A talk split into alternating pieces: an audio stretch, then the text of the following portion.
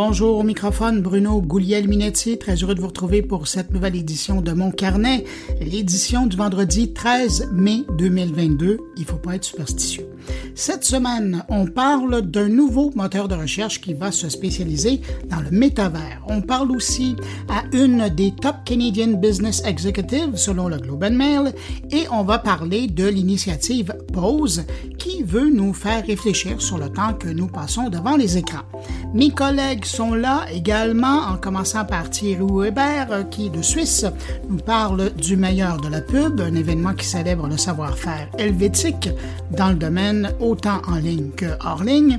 Stéphane Ricoul nous parle d'assurance et de métavers, oui, parce que les assureurs sont aussi intéressés par le métavers. Et Jean-François Poulain parle de UX avec un des responsables de la coopérative de transport EVA. Alors voilà pour le contenu de cette édition de Mon Carnet. Sinon, vous avez peut-être vu du changement sur le blog moncarnet.com depuis quelques jours. Si ce n'est pas déjà fait, je vous invite à le faire. Allez faire votre tour pour y trouver un nouveau look, mais avec toujours tout le contenu audio disponible à la carte et ça remonte jusqu'au tout début du rendez-vous en septembre 2016. Et j'en profite d'ailleurs pour m'excuser auprès des abonnés du blog pour les courriels de test euh, qu'ils ont reçus cette semaine et euh, je suis vraiment désolé, mais ça partait tout seul, mais après j'ai su comment les arrêter. Également peut-être euh, aurez-vous remarqué la nouvelle interface du lecteur audio de mon carnet. Là, je m'adresse à ceux qui écoutent présentement cette édition du podcast à partir du site moncarnet.com ou des réseaux sociaux.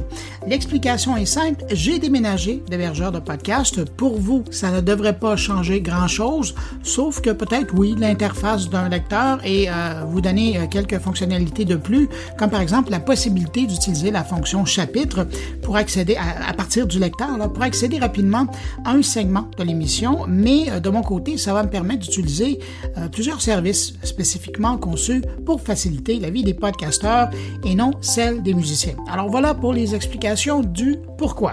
Maintenant, je prends un instant pour saluer cinq auditeurs de mon carnet.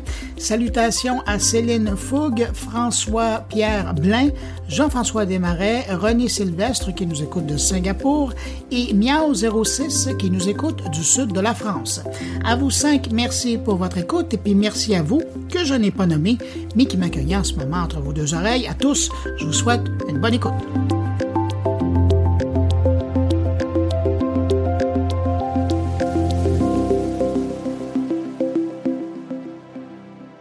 C'est un gros chapitre qui se termine cette semaine dans le monde de l'électronique et de la musique. Apple a annoncé mardi qu'elle mettait un terme à la production de son petit baladeur lancé en octobre 2001. Le iPod, c'est plusieurs symboles en même temps. C'est l'appareil qui a donné un coup de barre à Apple. C'est l'ancêtre du téléphone iPhone qui a apporté des milliards dans les coffres d'Apple.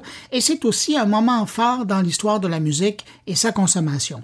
Évidemment, avant la sortie du iPod, il y avait déjà sur le marché plein de petits baladeurs MP3 qui permettaient d'écouter de la musique euh, sur support numérique. Mais on était encore dans la partie Far West de l'histoire, avec une offre plus importante de musique piratée à télécharger légalement qu'une offre légale offerte par l'industrie.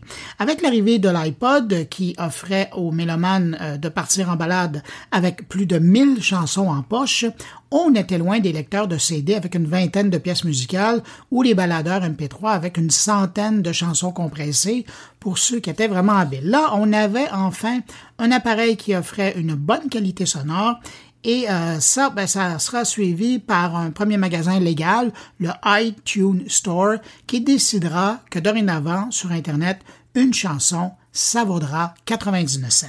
À l'époque, c'est une véritable douche froide que Steve Jobs va servir aux géants du disque qui ont toujours fait la loi dans le domaine. Lui, le nouveau vendeur de musique, va imposer aux maisons de disques, aux producteurs, sa décision que 99 cents, c'était la valeur d'une chanson.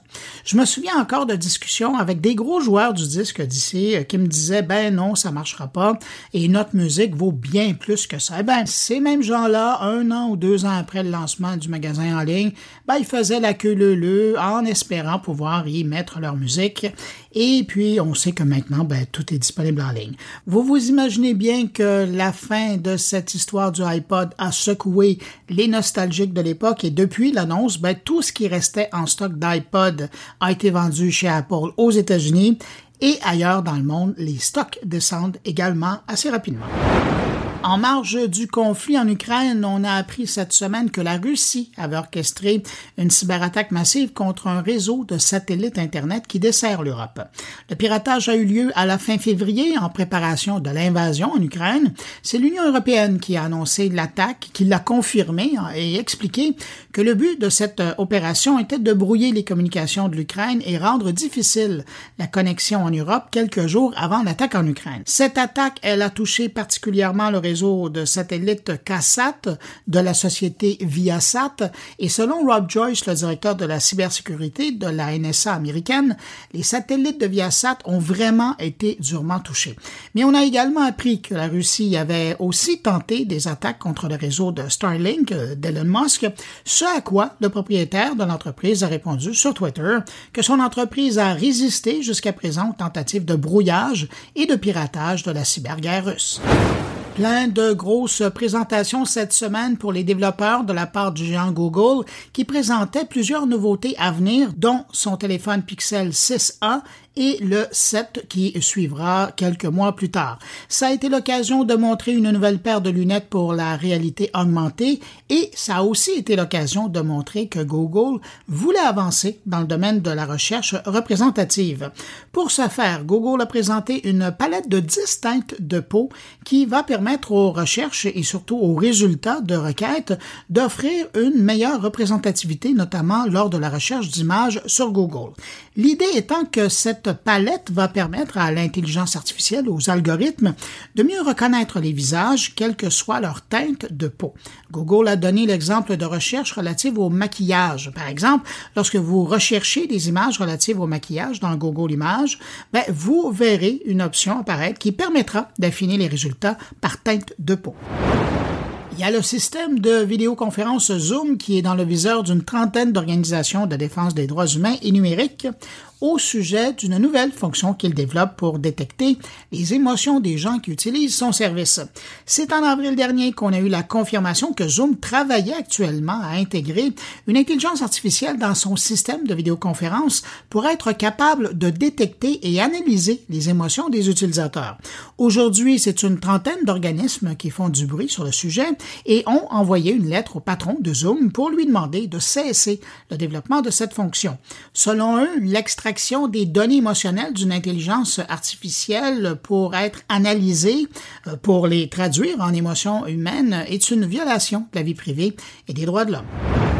Ça bouge encore beaucoup dans le monde des plateformes de diffusion en continu. On apprenait que Disney Plus a connu une très forte croissance depuis le début de l'année avec l'arrivée de 8 millions de nouveaux abonnés, alors qu'il y a quelques semaines encore, c'est Netflix qui avouait de son côté avoir perdu des abonnés. Au total, ça veut donc dire que Disney va euh, bientôt atteindre la barre des 138 millions d'abonnés. C'est assez impressionnant. Si on ajoute à ça l'offre de ESPN avec ses 22 millions et Hulu, euh, dont euh, Disney est actionnaire majoritaire, avec ses 46 millions, ben, ça veut dire que Disney rejoint 206 millions d'abonnés dans le monde. Ça commence à être pas mal près ça de Netflix qui lui dessert plus de 222 millions d'abonnés dans le monde. Pauvre Netflix qui, de son côté, en plus de perdre des abonnés, ben, perd également dans le contenu. Je voyais récemment des chiffres sur le contenu du catalogue offert aux abonnés américains, le catalogue qui est le mieux garni chez Netflix. En 2010, Netflix offrait 7000 films. En 2015, c'était 5000 titres qui étaient offerts et aujourd'hui, le catalogue de Netflix est rendu à 3015 films. C'est pas mal plus qu'un club vidéo de l'époque, mais reste que ces chiffres illustrent une décroissance dans l'offre et cette offre, elle se déplace chez les autres joueurs faut croire que les moyens de pression faits par la coalition internationale sur la Russie en raison de son invasion de l'Ukraine fait réfléchir la Chine. Le gouvernement chinois a décidé de remplacer 50 millions d'ordinateurs personnels utilisés par les membres de son gouvernement et ses fonctionnaires administratifs d'ici les deux prochaines années.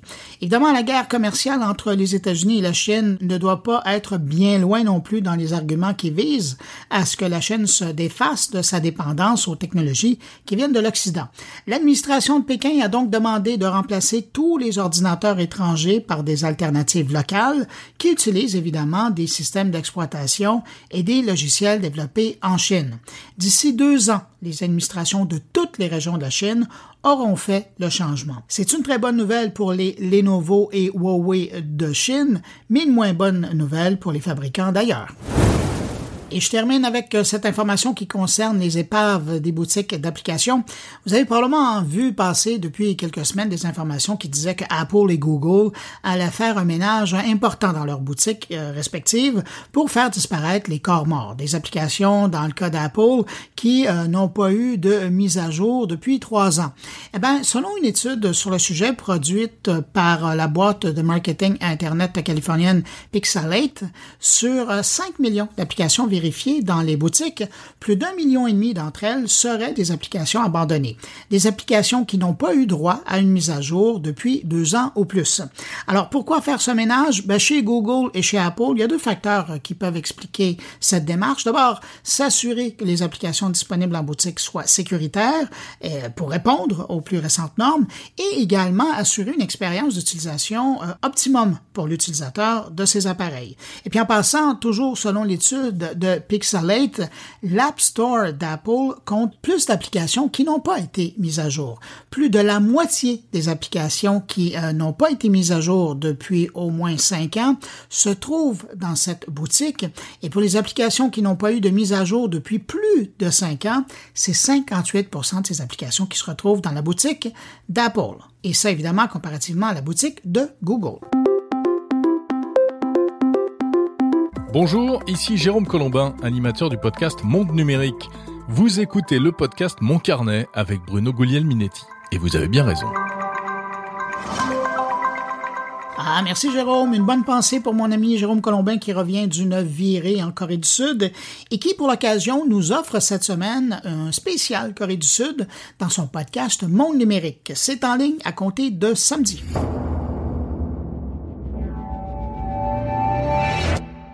Pour lancer les entrevues cette semaine, on commence par le métavers, mais attention, pas le métavers en tant que tel, mais plutôt des référents au métavers. Je m'explique, comme au début du web, il y a eu Yahoo ou Lycos pour euh, s'y retrouver. Ici au Québec, on a eu la toile du Québec pour se retrouver dans l'offre francophone du web. Eh bien, des Québécois sont en train de monter le Google du métavers. Et pour cause, il y a déjà plus de 40 millions de personnes qui visitent le métavers au moins une fois par mois. Alors, le moteur de recherche Lighthouse devrait être disponible en ligne cet été. Et pour nous en parler, on joint sa cofondatrice et chef des technologies. Bonjour, Justine Massicotte. Bonjour, Bruno. Merci de, de me recevoir. Ben, merci d'avoir répondu à mon invitation. Justine, alors que tout le monde s'intéresse au métavers, vous, vous poussez de plusieurs cases. Vous, vous avez décidé d'être, euh, oh, je, vais me permettre l'expression, le Google du métavers. Est-ce que c'est bien ça? Oui, ça ressemble pas mal à ça. C'est justement pour répondre à cet engouement-là, parce qu'en ce moment, il y a plein de monde qui émerge, puis tout le monde est un peu mêlé, on ne sait pas par où commencer. Donc, ce qu'on veut faire avec Lighthouse, c'est vraiment d'être la porte d'entrée pour permettre aux gens de découvrir, puis aller chercher un peu qu'est-ce qui se passe euh, en ligne. Quand on parle de métavers, là, pour la plupart des gens qui euh, y ont touché, ça demeure l'environnement développé par euh, Facebook, avec lequel on peut euh, accéder en utilisant leur casque Oculus, sauf qu'il y en a bien d'autres. Il y en a des dizaines d'autres, pour pas dire une cinquantaine, qui sont connus là, ou en développement bientôt à être lancés. Comment vous arrivez à savoir ce qui existe dans tous ces endroits-là? Ben, en fait, il y a beaucoup de choses qui se développent, mais l'écosystème est encore assez jeune, donc plutôt petit. Euh, ce qu'on remarque en ce moment, c'est qu'il y a une partie des mondes, comme vous l'avez mentionné, qui sont développés euh, comme Facebook, donc euh, à partir des, des, grosses compagnies de ce qu'on appelle le Web 2. Là. Donc, c'est des plateformes qui sont closes. J'inclurais même là-dedans Fortnite, Roblox aussi. c'est des plateformes qui sont plus typiquement dédiées aux jeux vidéo. Euh, mais qui sont quand même inclus là-dedans. Sont quand même des métavers, c'est ça? Oui, exactement. Il y a une un prolongement d'identité euh, en ligne qui se fait complètement. Puis de l'autre côté, en ce moment, il y a euh, une série de plateformes qui sont basées sur la blockchain, donc de ce qu'on appelle plus le Web 3, qui sont des plateformes ouvertes. Donc, ils sont basés sur les protocoles permis par la blockchain, puis ça permet une ouverture. Et donc, c'est en suivant la blockchain que ça va vous permettre de suivre un peu le développement de ces plateformes-là?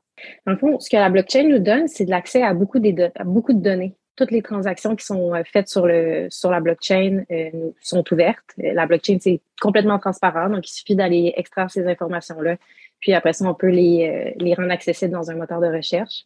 C'est ça un peu une des différences. Puis c'est un des points qui est intéressant. Avec euh, le contenu qui est 3D et immersif, on ne peut pas utiliser les logiciels qui sont utilisés dans les moteurs de recherche traditionnels.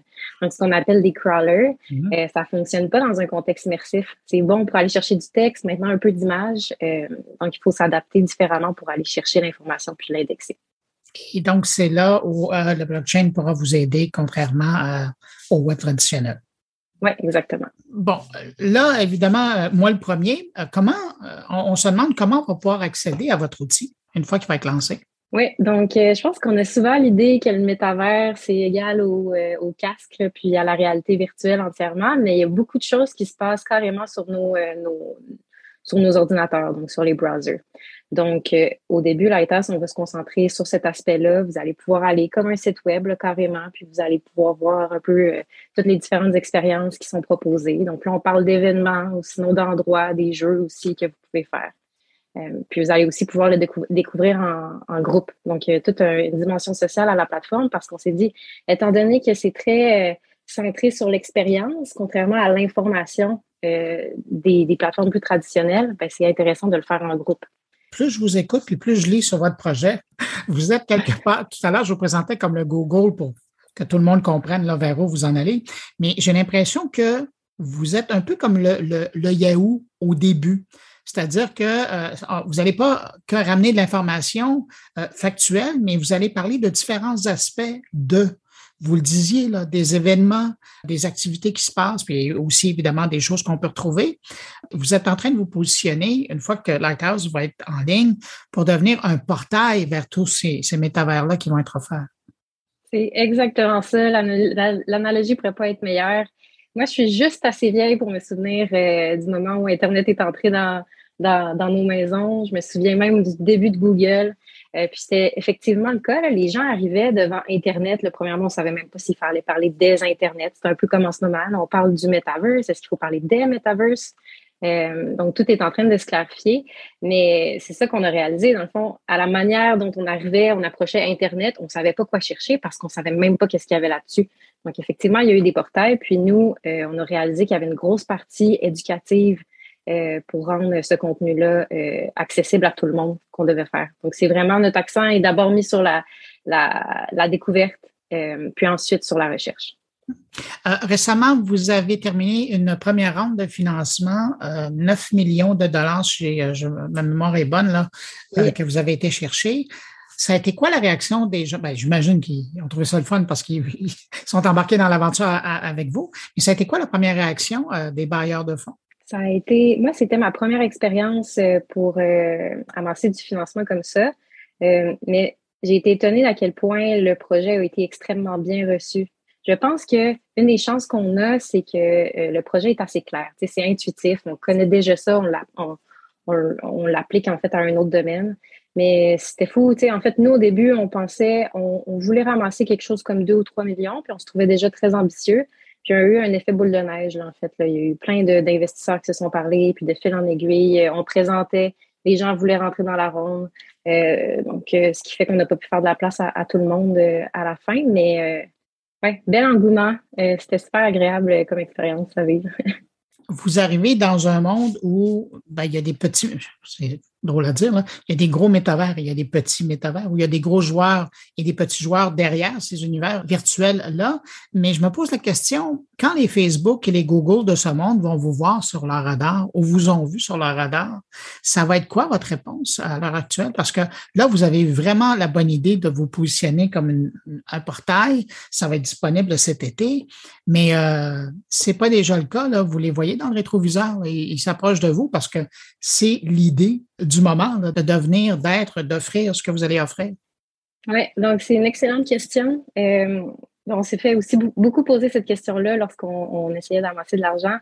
Euh, puis un des avantages qu'on a, c'est qu'on travaille avec les mondes de notre écosystème. Donc, on est vraiment cohérent avec tout ce qui est Web 3, euh, puis de toutes les, compagnies en fait qui, qui, se basent surtout sur la blockchain. Puis ce que j'ai pas dit, c'est qu'il y a une partie de l'information qui nous vient de la blockchain, qui est ouverte, mais c'est pas tous en fait. Il faut aussi qu'on aille chercher de l'information auprès des mondes directement. Donc pour ça, il a fallu créer des, partenariats. Euh, on a plusieurs des gros mondes en ce moment qui ont investi euh, dans la ronde, puis on travaille déjà sur ces partenariats-là, donc euh, ça va vraiment bien de ce côté-là. Ce qui fait qu'un une compagnie du Web 2, là on parle de, Facebook ou Google, ils ne pourraient pas arriver dans, l'écosystème Web 3 puis dire ça vous tente-t-il de nous donner vos données, on va pouvoir les utiliser. Je pense que ça ne passerait pas.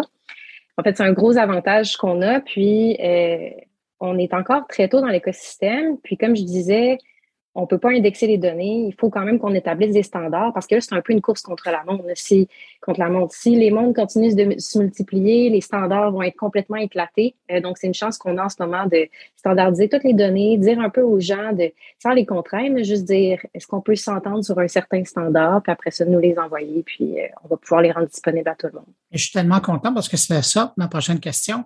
Euh, quand Yahoo est arrivé au départ, il y a eu un standard qu'ils ont établi, les sites web qui voulaient être indexés euh, manuellement à l'époque euh, par euh, les, bibliothécaires qui travaillaient à Yahoo. Ils ont dû répondre à des questionnaires. Il y avait des formulaires à remplir. Après, Google est arrivé. Ils ont dit, ben, c'est comme ça qu'on va aller. Puis, si vous voulez avoir une bonne place, ben, il va falloir que cette information-là soit disponible pour être indexée par, nos, nos crawlers, nos, moteurs d'indexation. Mais là, vous, vous le dites, là, euh, il faut développer quelque chose. C'est quoi la réaction des, joueurs du métavers? Parce que déjà, eux, ils ont les deux mains dans dans bouillie, là, en train de monter leur univers. Puis à côté de ça, il faut qu'ils pensent à l'indexation. Là, vous leur arrivez euh, avec un, nouveau défi parallèlement à ça. Mais les premiers grands mondes, en fait, les premiers mondes avec lesquels on discute, on leur dit envoyez-nous vos données. Puis là, quand je parle de données, je ne parle pas de données utilisateurs. Je mm. parle vraiment juste du contenu qu'il y a dans les mondes. je veux juste le préciser. Donc, on leur dit, envoyez-nous vos données, euh, on va s'occuper de la standardisation nous-mêmes, même que ça va nous aider à, définir de manière un peu plus riche euh, ce, qui, va être pertinent, puis on va pouvoir tester aussi. Puis une fois que ces standards-là vont être bien établis, bien là, on va pouvoir tourner euh, un peu, je dis turn the table, c'est mon anglicisme, mais on va pouvoir dire aux prochains mondes qui n'existent pas encore, qui vont être en développement, leur dire, hey, lorsque vous développez, ayez ça en tête parce que ça va être vraiment plus facile après ça de nous envoyer toute l'information. C'est comme en deux étapes, disons. J'ai vu à quelque part dans votre communiqué euh, la notion des NFT aussi. Évidemment, quand on parle euh, de métavers puis qu'on parle de blockchain, la NFT aujourd'hui n'est pas tellement loin. Euh, c'est aussi un monde qui vous intéresse. On ne veut pas. en fait, on ne se concentre pas sur ce marché-là, mais lorsqu'on pense au metaverse, surtout avec tous les mondes basés sur la blockchain, les NFT sont incontournables. dans toutes ces plateformes-là, actuellement, même quand c'est pas basé sur des blockchains, les gens peuvent acheter des items qui arrive avec la blockchain, c'est que les gens au moins peuvent vraiment posséder ces systèmes-là, ils deviennent uniques, euh, puis même qu'ils peuvent en fabriquer et les revendre. Qu'on voit en ce moment avec les plateformes comme Facebook, Meta vient d'annoncer qu'ils vont charger 47,5% euh, euh, des ventes à tous les créateurs. on savait qu'ils avaient déjà fait des reproches à Apple de charger ou Apple Store de charger 30% Donc, je pense que c'est un gros avantage pour tous les créateurs de migrer vers les plateformes du Web 3. En terminant, Justine, vous avez peut-être entendu parler de cette fameuse pétition qui circule euh, sur euh, un métavers québécois. Je serais curieux de vous entendre là-dessus. Avez-vous l'impression que, parce que vous, cohabitez virtuellement et réellement avec euh, des gens du métavers, avez-vous l'impression qu'il y a une place pour un métavers québécois? je pense que, le métavers fait fait peur aux gens, puis je le comprends. souvent, on a la vision de la matrice où on va tous être euh, branchés sur une machine, qu'on n'aura plus envie de sortir de, chez soi. Le choix. Euh, oui, exactement. Mais tu sais, je pense qu'il y a une grosse partie. Moi, ce que je vois de positif là-dedans, c'est qu'on passe déjà énormément de temps devant nos ordinateurs. Puis si on pouvait juste améliorer cette, euh, cette expérience-là de manière qualitative, en tout cas, moi, je, je, je trouve ça juste positif, surtout si en plus on peut le faire selon nos termes, donc ils sont plus ouverts. Après ça, lorsqu'on me parle d'une plateforme où les créateurs québécois peuvent, euh, peuvent vendre, en fait, commercer euh, directement, euh, offrir leur création, en fait, sans, sans avoir à retrancher leurs profits, puis qui peuvent être identifiés clairement, ben je, je vois ça positif, là, mais j'ai pas tout le contexte. je peux, ouais, c'est ça. Je trouve que ça semble, ça me semble intéressant comme idée. Euh, Justine, ma mascotte, euh, avant de vous laisser aller, euh, je rappelle que Lighthouse, comme je le disais dans la présentation, est une plateforme qui va être disponible cet été. Avez-vous l'impression que si vous regardez les chantiers, le travail qui reste, là, ça va être au début de l'été, milieu de l'été, fin de l'été? Euh, milieu, oui. On s'avance de bon train. On est vraiment excités. Toute l'équipe, ça roule. Le, ouais, tout le monde est vraiment de bonne humeur, euh, donc euh, on est assez optimiste. Le milieu, peut-être. Je ne sais pas ce que vous entendez pour la fin de l'été. Je ne veux pas trop euh, donner de scoop, mais ça avance bien. bon. Ben, Justine Mascotte, à qui on parlait, est cofondatrice de Lighthouse avec son collègue Jonathan Brun. Ben, merci beaucoup, bonne chance, puis ben, bravo pour cette idée. C'est comme le bon moment pour se positionner. Merci à vous. Au revoir.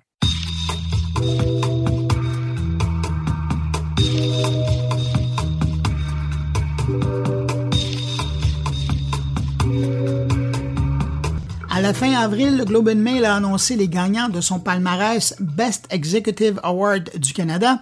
Et ma prochaine invitée, Nathalie Gauthier, la productrice exécutive du studio Square Enix de Montréal, trônait au palmarès du palmarès et en plus, elle était la seule représentante de l'industrie du jeu vidéo au Canada.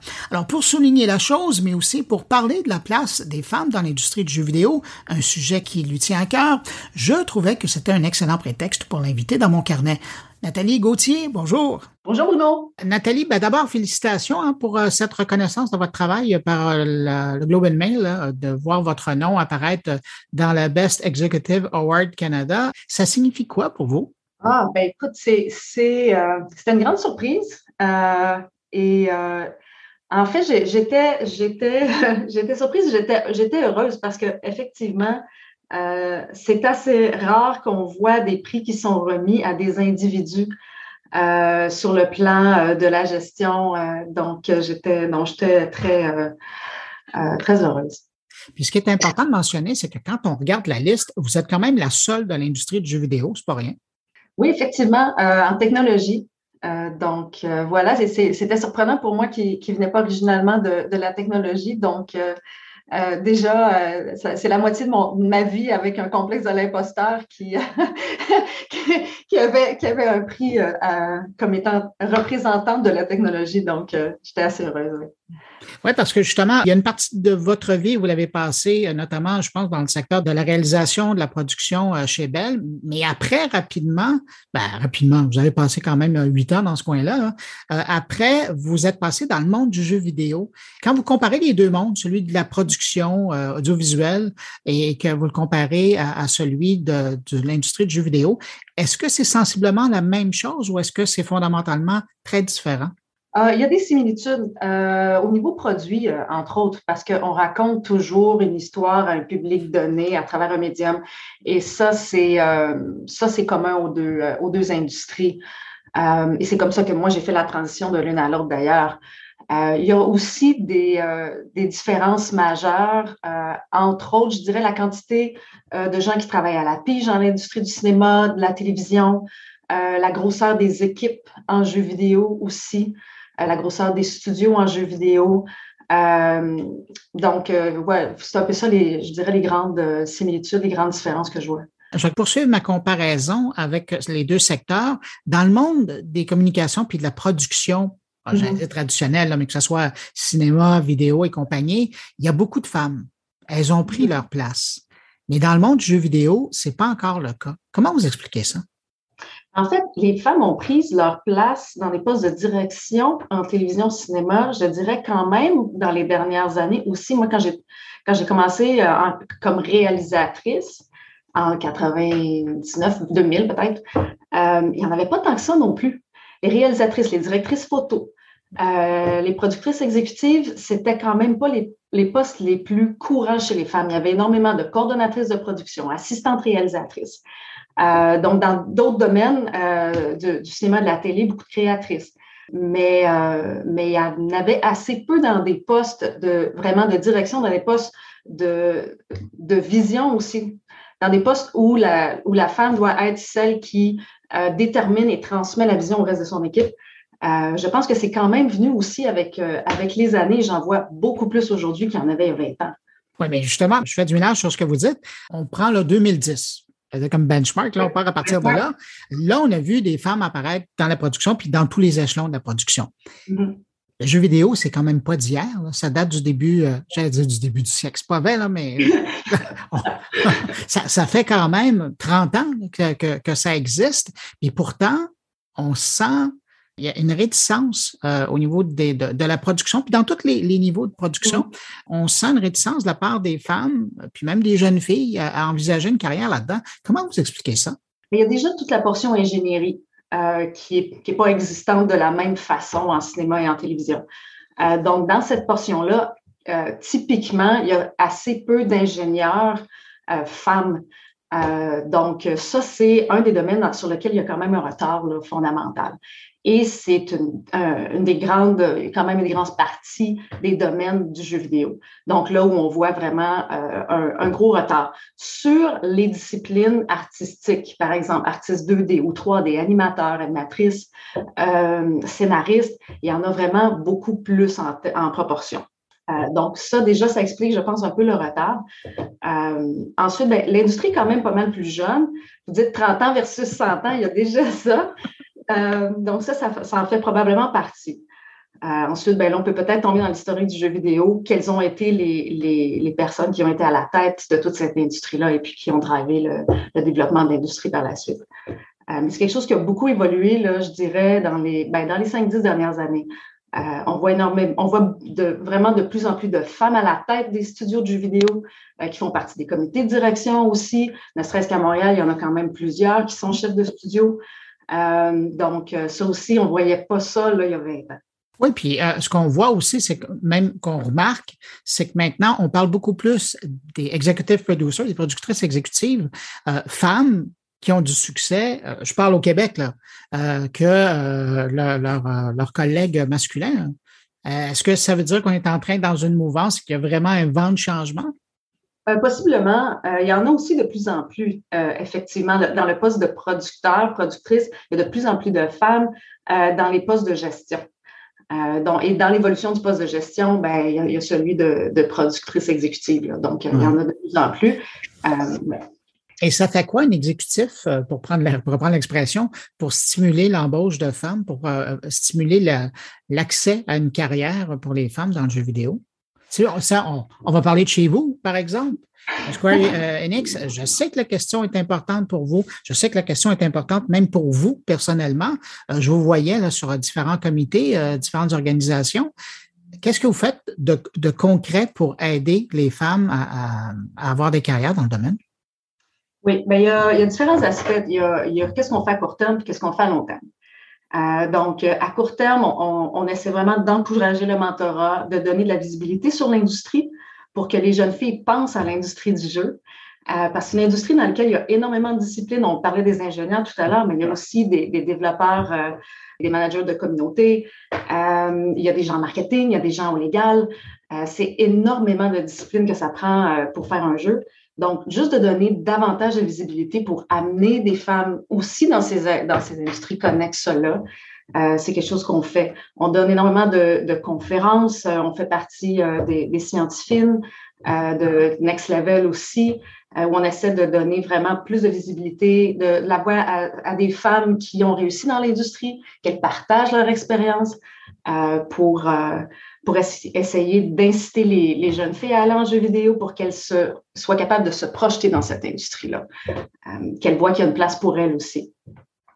Et à long terme, ben, c'est ça, c'est vraiment d'encourager euh, les, jeunes développeuses de jeux euh, dans, différents, dans, différents événements, vraiment à les encourager à aller plus loin, leur donner du mentorat pour les accompagner là-dedans.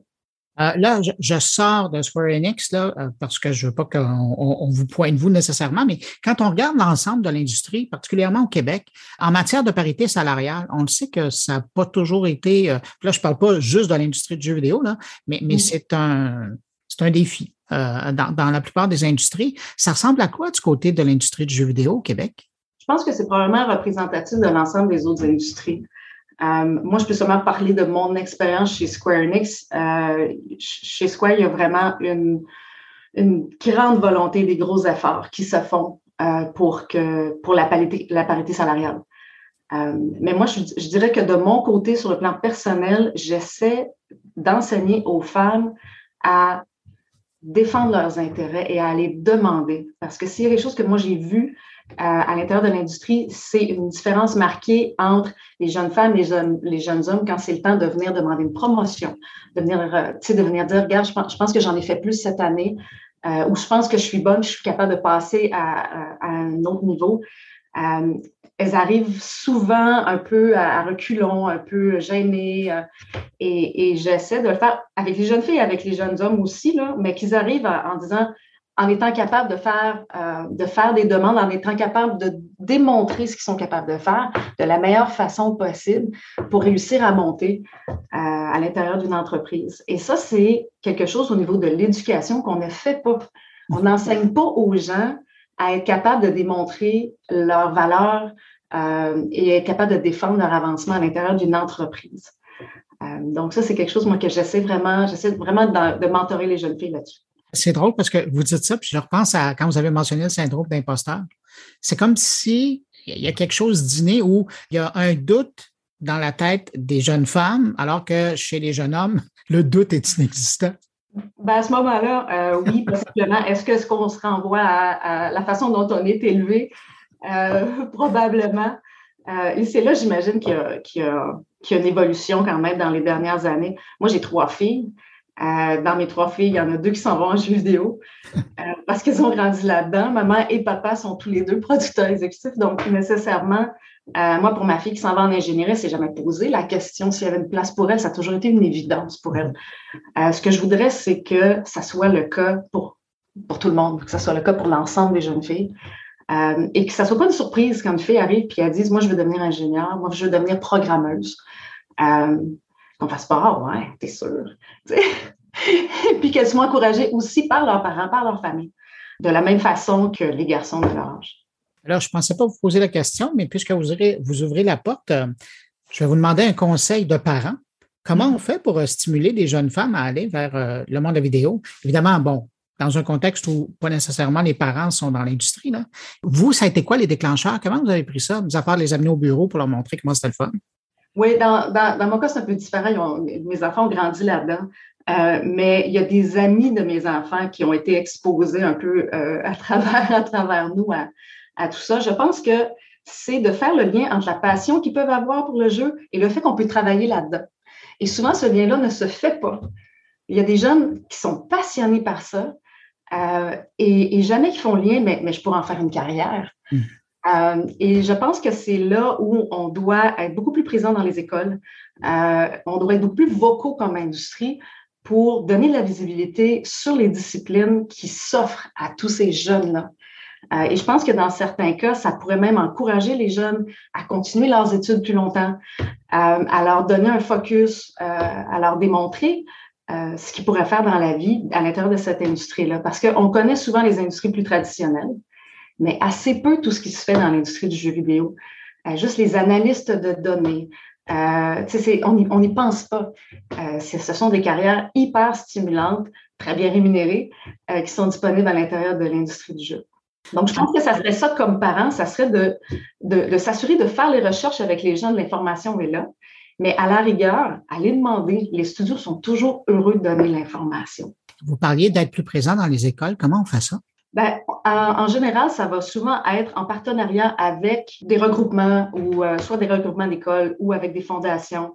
Euh, mais l'industrie du jeu a quand même cette responsabilité-là de mettre sur pied des programmes, euh, comme on l'a fait chez Square Enix euh, avec les, les scientifiques, pour vraiment avoir un impact concret.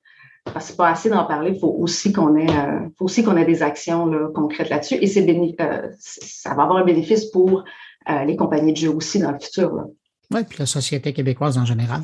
Nathalie Gauthier, productrice exécutive chez euh, Square Enix Montréal, récemment nommée parmi les Best Executive Awards Canada par le Globe and Mail. Merci beaucoup d'avoir pris le temps de répondre à mes questions, puis euh, ben, bravo pour votre travail. Je vous remercie infiniment.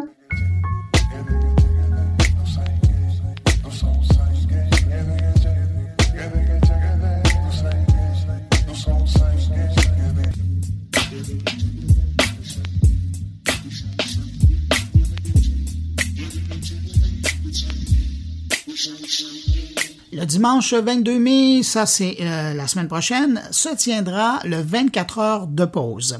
Un événement qui veut inviter les familles du Québec à vivre une expérience de déconnexion pendant 24 heures les encourageant, grands comme petits, à laisser les écrans de côté, ça c'est autant l'ordinateur, le téléphone que la bonne vieille télévision, et d'en profiter pour faire autre chose et réfléchir à leur utilisation quotidienne des écrans. Pour nous parler de cet événement, de notre consommation des écrans, j'accueille Caroline Fitzpatrick. Elle est professeure agrégée au département de l'enseignement au préscolaire et au primaire à l'Université de Sherbrooke et membre du comité d'experts de l'organisme POSE. Bonjour, Madame Fitzpatrick. Bonjour.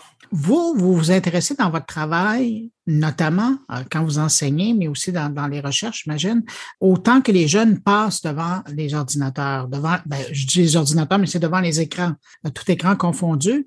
Qu'est-ce qui ressort de ce que vous voyez, vous, dans les publications, vous consultez, dans les travaux que vous faites? Donc, euh, dans mes travaux et ceux de mes collaborateurs, jusqu'à présent, on a trouvé euh, plusieurs conséquences négatives euh, de, disons, de trop de temps passé avec les écrans pour le loisir. Donc, ce que nous avons noté, euh, c'est que les, les, jeunes enfants et les enfants d'âge scolaire qui passent euh, beaucoup plus de temps avec les écrans sont à risque euh, sur le plan de leur développement physique, donc au niveau de leur motricité et de leur, de leur risque de, de développer un surplus de poids. On a aussi développé, euh, on a aussi observé, pardon, des conséquences négatives sur la préparation scolaire et le succès éducatif des enfants. Donc, trop de temps passé devant les écrans pour le loisir avait des, impacts euh, négatifs dans ce sens-là. Et on a également trouvé que euh, les enfants qui passaient plus de temps devant les écrans développaient des moins bonnes compétences sociales. Donc, euh, passaient moins de temps à interagir avec des pères, étaient plus à risque d'être euh, victimisés par les pères et rapportaient plus de, plus de sentiments d'isolement social. Je reviens au début de votre réponse. Vous disiez le temps d'écran pour le loisir. Et vous faites une différence donc entre le temps euh, de loisir et le temps pour la formation, l'éducation. Oui, euh, et c'est vraiment je dirais que c'est pour des raisons pratico-pratiques. C'est que, bon, jusqu'à présent, la majorité des, des, recherches, des grandes enquêtes populationnelles se sont penchées sur le temps d'écran pour le loisir. C'est pas pour dire que on ne doit pas se préoccuper du temps d'écran euh, pour le travail et pour le pour l'éducation ou, scolaire. C'est juste qu'on a jusqu'à présent, il n'y a pas beaucoup de grandes enquêtes qui ont été en mesure de la, de la prendre en compte, cette utilisation-là. Et avec les deux dernières années à travers lesquelles on a passé, on a presque confondu les deux là, à un moment donné. Ça a été un mélange d'un peu de tout. Là. Oui, absolument. Donc, c'est des choses qui vont être euh, intéressantes et importantes à, examiner. Euh, pour mes travaux, j'ai pu euh, suivre l'évolution d'une cohorte d'enfants préscolaires durant la pandémie. Donc, on a pu mesurer leurs habitudes médiatiques ainsi que les habitudes médiatiques de leurs parents. On va aussi s'intéresser à cette cohorte-là alors qu'elle va commencer l'école bientôt aussi. Euh, et voir aussi avec tout ça, ben, on a les utilisations à la maison, puis nous, ce qu'on aimerait de plus en plus mesurer, c'est les utilisations à l'école, puis pouvoir peut-être les additionner aux utilisations à la maison pour créer un, portrait plus euh, compréhensif, le plus, plus complet de 360 de l'utilisation euh, des écrans. Bien, évidemment, là, on parle d'un groupe de jeunes qui auront passé un, deux ans euh, concentrés là, dans, dans ce contexte-là. Basé sur votre expérience passée, basé pour ce que, sur ce que vous savez, avez-vous l'impression que ça, ça pourrait les marquer pour longtemps? Un peu comme on a dit à un moment donné, il y avait la génération du verglas où les jeunes ont été marqués, les, les, tout petits là, qui sont nés, euh, même qui étaient au sein de leur mère, euh, ont été marqués par l'anxiété du moment. Euh, avez-vous l'impression qu'il pourrait y avoir un groupe de jeunes qui vont être marqués comme ça? Écoute, euh, moi, je suis, j'essaie d'être optimiste le plus, le, plus possible. Euh, donc, je pense que les, c'est sûr que les utilisations scolaires, on a, on a utilisé, ça fait, avant la pandémie, c'était une tendance qui existait déjà de, de plus en plus utiliser les écrans pour l'éducation. Euh, je crois qu'il y a des bienfaits éducatifs d'utiliser les écrans. Ensuite, je pense qu'il faut quand même qu'on prête attention au fait que les écrans peu importe euh, qu'on fasse des activités très éducatives, très enrichissantes, il y a quand même des, risques pour les yeux. Il y a des risques pour les systèmes musculo-squelettaires. Euh, donc, ça, demeure une activité sédentaire. Donc, je pense qu'on doit euh, prêter attention à ces conséquences-là potentielles sur le développement des enfants. plus, plus que jamais, c'est important de s'assurer que les enfants ont les opportunités d'être actifs physiquement, qu'ils ont l'opportunité d'être dehors, euh, de faire, euh, d'avoir un équilibre dans, leur, dans leurs activités, dans leur routine, étant donné que, bon, parfois, on n'a pas le choix d'utiliser les écrans. Ils sont devenus, ils ont joué un rôle important, disons, durant la pandémie. Euh, mais, mais bon, on doit aussi euh, réfléchir là, à, à cet équilibre-là dans, dans les activités des enfants et des jeunes. Alors, en plus de faire de l'enseignement, de faire de la recherche, euh, vous êtes actif dans un groupe qui euh, veut faire réfléchir les gens. Vous êtes membre du comité d'experts euh, de pause. Et si on se parle cette semaine, c'est parce que la semaine prochaine, vous voulez créer un, moment où ben, les Québécois pourront prendre conscience de l'importance du temps qu'ils accordent aux écrans. Oui, absolument. Donc, euh, la campagne Pause cherche à sensibiliser les personnes par rapport à leurs propres habitudes médiatiques. Donc, une belle façon, je pense, de sensibiliser les personnes, c'est en les encourageant euh, de se déconnecter pendant 24 heures. Donc, ce, ce moment-là va permettre aux personnes, je pense, de prendre un pas de recul pour euh, examiner un petit peu et réfléchir à leurs habitudes médiatiques. Euh, et bon, c'est souvent dans ces moments, dans ces moments de recul-là qu'on peut peut-être euh, se questionner, décider si on est vraiment heureux avec nos habitudes médiatiques ou si on veut leur, leur, apporter, euh, leur apporter des, des changements. Donc, c'est ce que cette campagne-là va, va encourager les, les Québécois à, à faire. Ensuite, ce qu'on, évidemment, la, campagne pose n'a pas pour objectif de démoniser les écrans et d'encourager les personnes à, les éliminer. Mais bon, on encourage en, même temps avec ça des, des réflexions sur, euh, par exemple, euh, les, utilisations, les utilisations qui sont conscientes euh, du numérique. Donc, souvent, les utilisations qui sont négatives pour les adultes tant que pour les enfants, c'est les utilisations qui sont automatiques. Euh, c'est les utilisations euh, parce qu'on s'ennuie. Euh, c'est des utilisations qui, généralement, nous nous satisfont pas, puis bon, vont nous laisser plutôt avec un sentiment de, de vide par la suite au lieu d'effets positifs. Donc, c'est un peu ça qu'on qu'on encourage comme, euh, comme message. Donc, favoriser les utilisations positives, ceux qui nous apportent des bienfaits pour nos relations interpersonnelles, ceux qui nous permettent euh, de nous exprimer de façon créative ou ceux qui nous permettent de faire des apprentissages et d'essayer, bon, de faire un peu le point sur nos utilisations euh, moins conscientes qui sont, euh, comme je vous ai décrit euh, précédemment qui sont pas délibérés, qui sont par automatisme et qui nous satisfont beaucoup moins et nous apportent beaucoup moins de, de bienfaits. À moyen et à long terme, votre événement de 24 heures de pause, si ça fonctionne bien, là, si euh, vous arrivez à conscientiser les gens et qu'il y a une réflexion, que ce soit par le biais des, des médias, que ce soit comme on fait là, présentement, ou que ce soit euh, dans leur vie euh, personnelle, avez-vous l'impression que euh, ultimement, ça pourrait même se mesurer par le prochain net tendance de l'an prochain qui aura remarqué qu'il y a une petite diminution de l'utilisation? Est-ce que ça pourrait aller jusque-là? Bien, écoute, ça serait, ça serait fantastique, ce serait fabuleux d'observer une tendance comme, comme celle-là. Euh, je sais, je sais que la, la campagne Pause réalise des, des sondages également à chaque année. Fait que ça serait une heureuse surprise de pouvoir euh, voir une diminution euh, dans l'utilisation du numérique.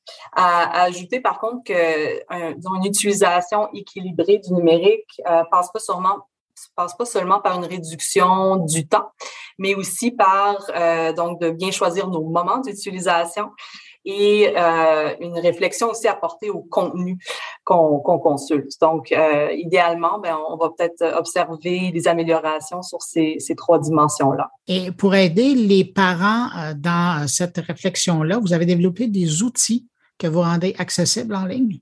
Absolument. Donc, euh, sur le site web euh, de pose ton écran.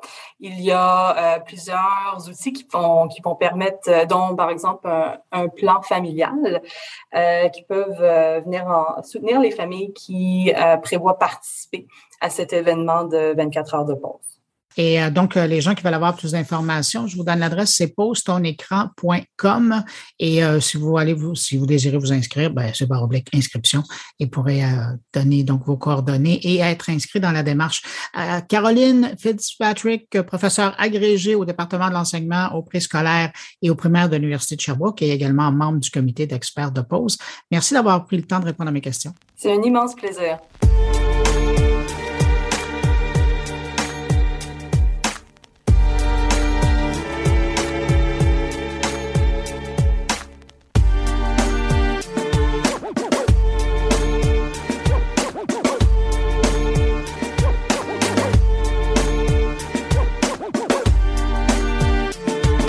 Nous envoie une carte postale sonore alors qu'il est dans les préparatifs d'un événement pour célébrer le savoir-faire suisse dans le domaine de la publicité en ligne et hors ligne.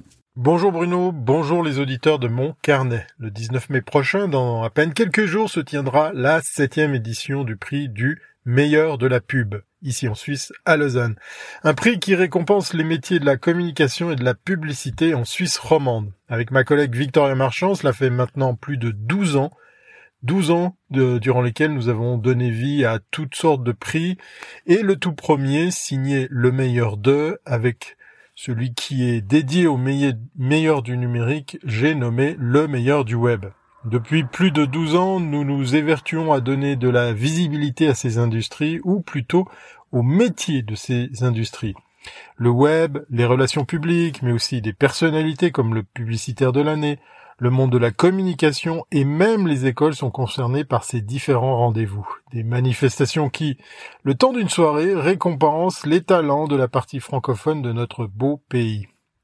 Et durant euh, deux années, nous avons dû euh, nous réinventer avec des événements en ligne, des versions fortes, agréables tant elles furent elles furent très suivies et malgré tout assez interactives, mais des remises de prix un tantinet frustrantes puisqu'elles ne permettaient pas la rencontre, les poignées de main chaleureuses ou les moments de réseautage propres à notre formule habituelle. Beau défi que celui de se réinventer avec toute cette technologie qui nous unissait malgré tout, qui rendait ces rencontres possibles, mais surtout qui continuait à faire briller nos talents. Jeudi 19 mai prochain, Victoria Marchand et moi-même serons présents à Lausanne et avec quelques centaines de personnes pour encore une fois célébrer les compétences, le savoir-faire et les talents de nos agences de communication ou de publicité si vous préférez cette appellation. Une soirée euh, basée sous le sigle des retrouvailles, de l'authentique et du plaisir de se retrouver. Après ces deux années difficiles, le constat est, est, malgré tout encourageant. Certes, il y aura moins de campagnes proposées dans différentes catégories comparées aux autres années, mais plusieurs types d'agences seront présentes pour venir défendre les projets qu'elles ont décidé de montrer au meilleur de la pub 2022. J'ai hâte de pouvoir fêter le talent de cette industrie le temps d'une soirée festive, une soirée hybride pour permettre à tous euh, ben, d'y assister, que ce soit derrière son écran ou physiquement à Lausanne. Vous l'aurez peut-être remarqué, je suis en train d'enregistrer cette séquence entre deux rendez-vous et tout simplement en déplacement dans ma voiture alors je, je file continuer à préparer cet événement tout en avouant avoir eu beaucoup de plaisir à faire une petite pause pour partager avec vous cette chronique. Une chronique certes un peu promotionnelle mais qui devrait tout de même vous faire envie de jeter un coup d'œil sur le travail de nos collègues de la communication, du numérique, des RP. Bah, si jamais, faites-moi un petit coucou sur les réseaux sociaux, peut-être que vous pourriez suivre tout cela depuis chez vous, suivant où vous êtes. Ça me ferait plaisir. Allez, portez-vous bien et à très bientôt si c'est pas avant. Et vive le talent de la Suisse.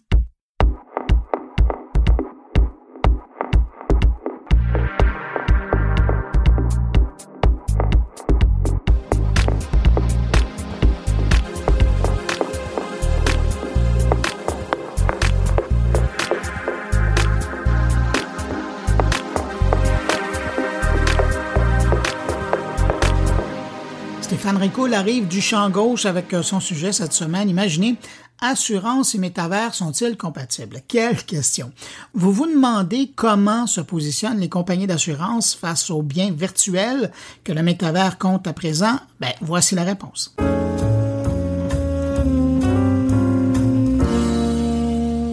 Il se peut que d'ici quelques années, le métavers prenne un peu plus de place. Que ce soit à travers la création de nouveaux emplois ou de nouvelles industries qui n'existent pas encore. En attendant, c'est à travers l'achat de terrains et la construction de buildings, parfois à coût de millions de dollars. Mais qui peut se permettre d'investir autant d'argent sans protéger d'une quelconque façon son investissement? À un moment donné, il va bien falloir, si essor du métavers il y a, assurer les biens alors acquis, transigés ou bâtis.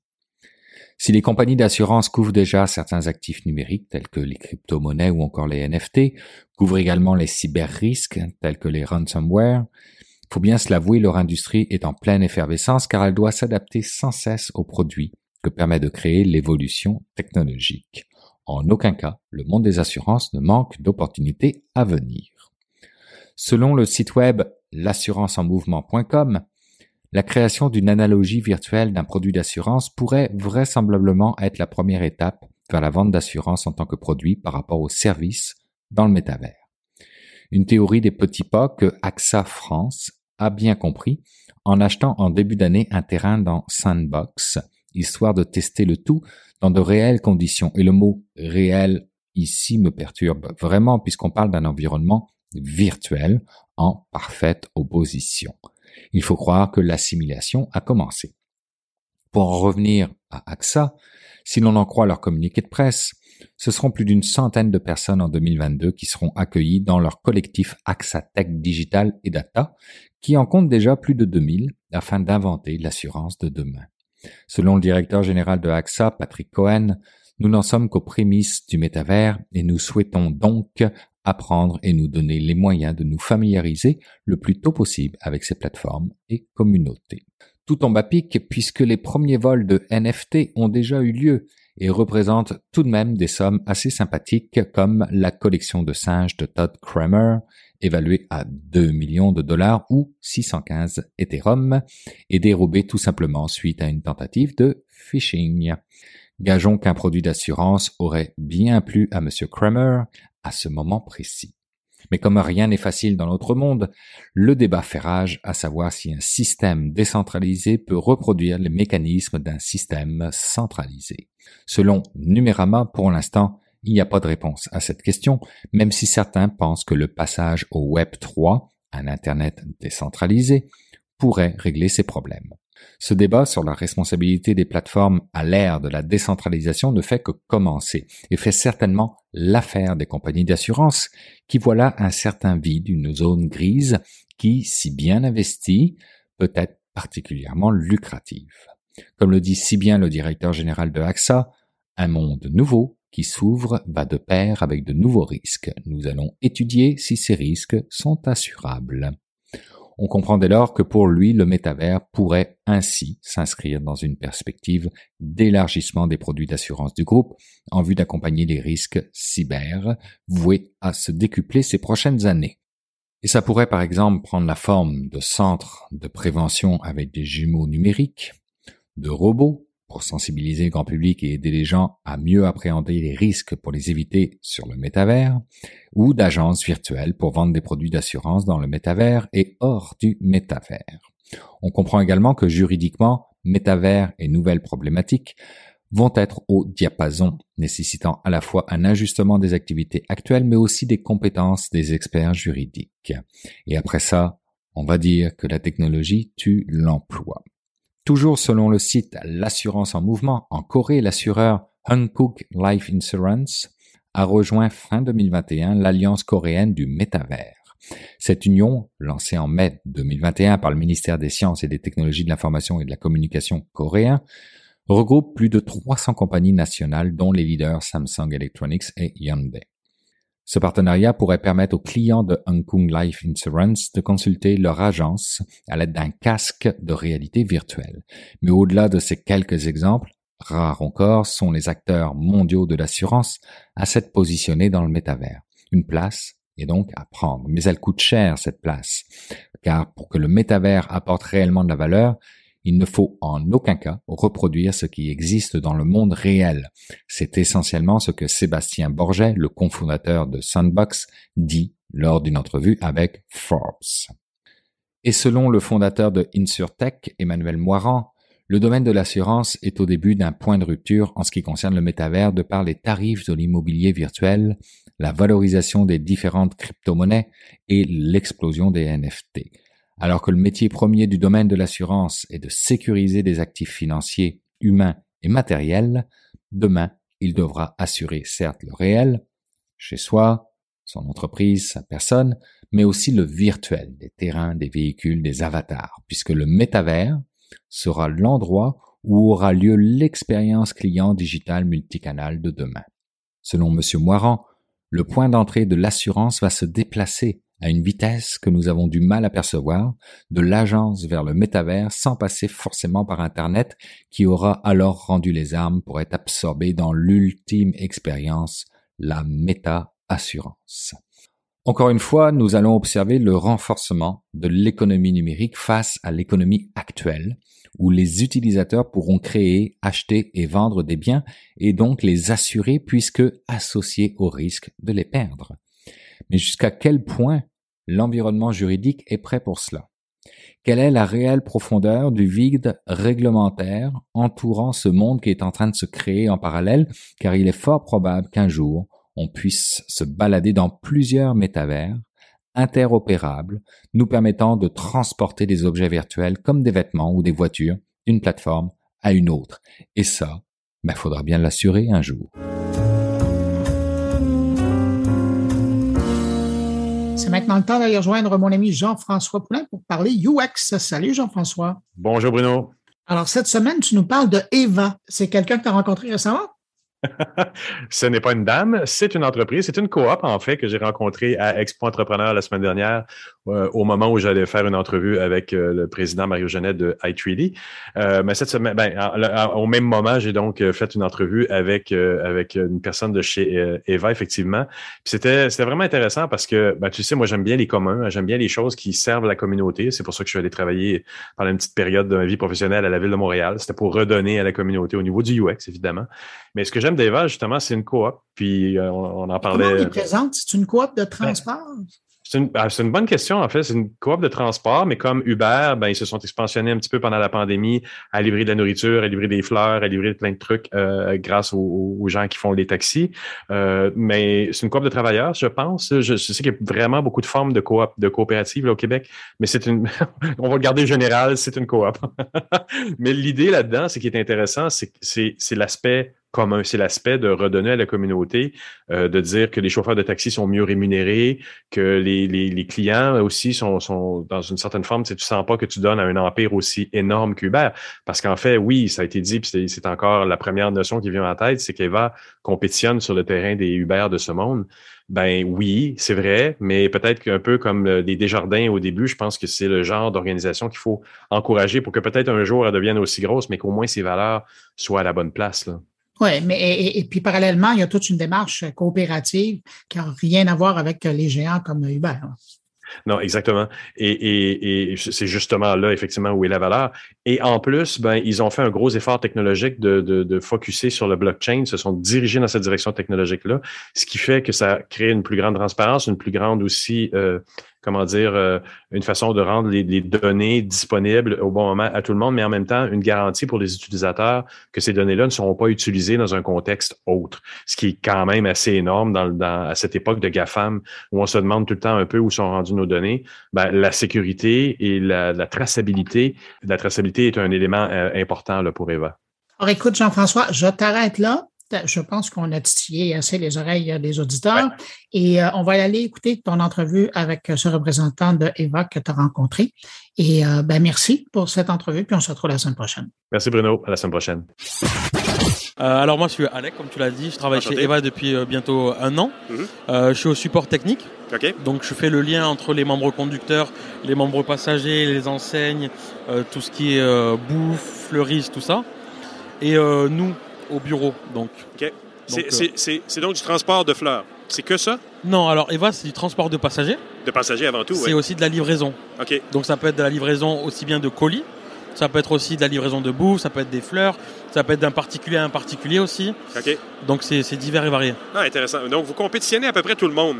Vous compétitionnez les, les, UPS, euh, les livreurs de quartier, euh, Uber également, parce que bon, vous faites de la nourriture aussi, j'imagine? Oui. Un restaurant à une personne. Ouais. Qu'est-ce qui pourquoi vous êtes parti là-dedans? Donc, vous êtes parti à affronter le monde entier. Je pense que vous êtes une coopérative en partant aussi. Hein? Exactement. exactement.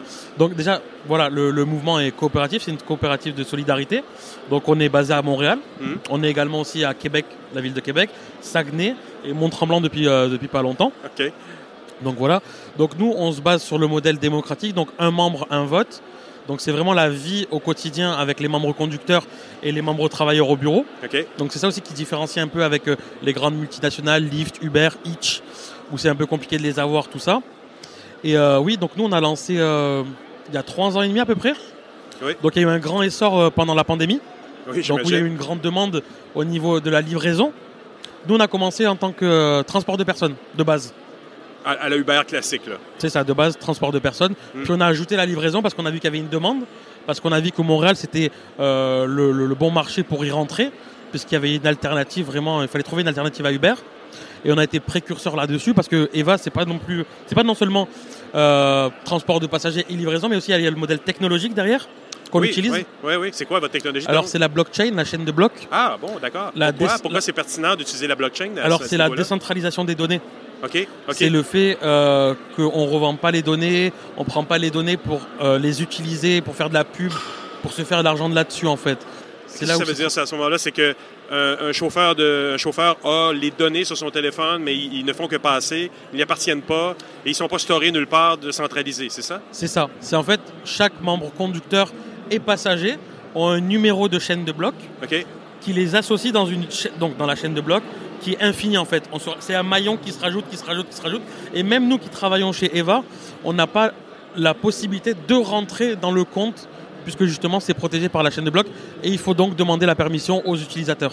OK. Donc, en théorie, tout le monde est bien protégé là-dedans, autant le demandeur que le chauffeur de taxi. Exactement. Les chauffeurs sont des membres de la coop aussi ou c'est n'importe qui qui peut devenir euh, chauffeur EVA? Alors, pour la livraison, c'est ça aussi, c'est le fait que ce soit simple pour devenir membre livreur. Donc, on ne demande pas beaucoup de documents. Donc, permis de conduire, papier d'immatriculation et un spécimen check. Donc, c'est très simple, ah justement.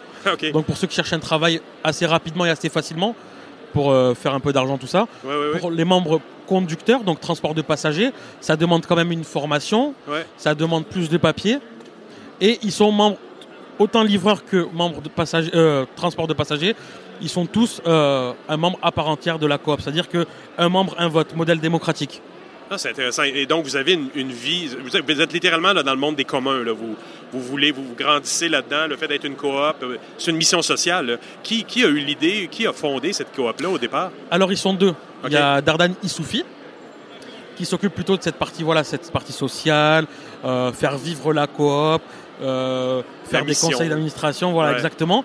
Et puis de l'autre côté, on a Raphaël Gaudreau. Lui, c'est toute la partie technologique, chaîne de blog, développeur, développement, voilà. C'est une des premières fois que j'entends parler d'une application aussi concrète de blockchain dans un projet. Donc là, on protège tout, il y a une indépendance euh, relative pour tout le monde. C'est vraiment, vraiment intéressant. Exactement. Et, bon, donc ça, a grandi beaucoup dans les dernières années. Euh, ça s'en va où, là? C'est quoi le futur d'Eva? Parce que c'est vraiment un beau modèle qui a des chances de, compétitionner. En même temps, vous faites beaucoup de choses en même temps, la livraison, euh, le, transport de personnes. Euh, ça s'en va où? C'est quoi l'objectif des prochaines années pour Alors, Eva? Là, à très court terme, on a eu euh, le premier contrat euh, dans l'histoire du Canada avec la SQDC. Donc c'est révolutionnaire quand même ah. de pouvoir se faire livrer le cannabis comme une livraison, c'est-à-dire en très peu de minutes. Donc on a obtenu le contrat. Donc ça c'est quand même pas mal. On, va, lancer, à Québec et Saguenay d'abord, le 4 juillet. Et on a aussi depuis quelques jours, là, deux trois jours, un, un partenariat avec Transit. Transitap donc l'application, ouais, donc c'est une application quand même. Euh, moi-même, ah, en France. Oui. Donc c'est quand même ah utilisé par des millions d'utilisateurs. Oui, oui, c'est une, une, application montréalaise. Bien sûr, et là, oui, c'est ça. Et là, donc ça ramène quand même pas mal de clients pour nous, nos membres conducteurs, mais oui. qui sont à la recherche. Mais oui, c'est génial. Donc ça, très court terme. Parce qu'à un moment donné, ils avaient Uber sur l'application, mais l'API a été déconnectée, je ne sais plus quoi. Il y avait les communautés, mais je pense qu'il ne les a plus non plus. Donc vous êtes les seuls participants maintenant. Mais la mission est, très similaire à Transétape aussi. Ça me permet a une mission sociale très développée. C'est ça. ça a matché, c'est ça, les, profils ont matché. Ouais, ouais, ouais. Et euh, on a aussi ouvert une franchise en Côte d'Ivoire ah, et au Chili. Ah. Donc, euh, Parce qu'en fait, tout ce que je dis, quelqu'un qui veut ouvrir une franchise, il a juste besoin de la technologie. Voilà, c'est ça que ah, nous on a, on a revendu donc euh, en Côte d'Ivoire et au Chili. Donc ils sont venus ici, ils s'étaient intéressés par le projet, on les a formés, on leur a montré comment faire. Et puis donc il y a Eva Côte d'Ivoire, Eva Chili. Ouais, ouais. Et sur le long terme, ce serait euh, ben, d'avoir un modèle expansionniste, donc Toronto, et puis euh, donc Eva Ontario et Eva euh, Alberta. Et, est-ce que je me trompe de penser que parce que c'est blockchain, une, franchise qui démarre dans un autre pays comme ça ne peut pas être exploitée à mauvais escient? L'argent est vraiment bien utilisé, bien réparti dans l'ensemble de l'organisation qui l'a créé. Oui, c'est ça exactement. Ah ça, c'est incroyable. Donc, il y a vraiment un modèle qui, qui, gagne à être connu et qui va qui va, qui, va révolutionner le monde. C'est ça, c'est un modèle viable, en fait, tout simplement, ouais. OK, donc quelqu'un qui voudrait partir ça quelque part dans une ville, quelqu'un qui nous écoute en France, par exemple, pourrait dire, euh, pourrait dire, je pars cette franchise-là, je pars une franchise Eva, là. Il n'y a, a, pas de visée commerciale de dire, non, il faut qu'on fasse la France en premier, Paris, puis après ça, on fait tous les petits villages. Exactement. Ça se démarre comme on a besoin, et puis quoi, après, ça, ça peut se rattacher euh, avec d'autres organisations. Voilà, ben alors, alors, à titre personnel, ça m'est déjà arrivé de contacter euh, des gens que je connaissais en France qui ont monté une coop, que ce soit à vélo ou, des, choses alternatives ah euh, à Uber ou trucs comme ah, ça. Ça peut être à vélo aussi, donc pour la livraison. Ah, oui, oui. Nous aussi, là, cet été, enfin chaque été, on ouvre une tranche de 2-3 mois à vélo pour ceux qui n'ont pas justement euh, de véhicule, ben, ça peut être une alternative euh, de se faire un peu d'argent à vélo, euh, ah de livrer. Je suis venu à vélo. Ben voilà, sur le chemin. Ouais, ouais, c'est vraiment génial. Donc, le, futur de ça, c'est quoi pour, pour, les, pour les mois, l'année qui vient? Alors, ben, Toronto. Donc, Toronto. Alors, Eva Ontario et Eva Alberta. Dans un premier temps, ce serait plutôt de lancer, comme on a fait à Montréal il y a des années, D'abord transport de passagers. Par la coop de Montréal qui va prendre des expansions dans les autres provinces alors? Oui, c'est ça. C'est pas des coops indépendantes nécessairement là. Au niveau du Canada, c'est Eva. Eva. OK. Eva, ouais. Est-ce que ça porte d'autres noms euh, quand, par exemple, tu dis en Côte d'Ivoire, c'est quand même Eva ou c'est une autre coop qui utilise le blockchain? C'est complètement Eva. C'est même le même logo, c'est la couleur jaune. Euh, OK, OK. Ah, c'est fantastique. C'est vraiment, vraiment un beau développement à surveiller pour les prochains mois, les prochaines années. Alec, merci beaucoup pour cette entrevue. Ça me fait plaisir. Merci à toi. Bon salon. Merci beaucoup.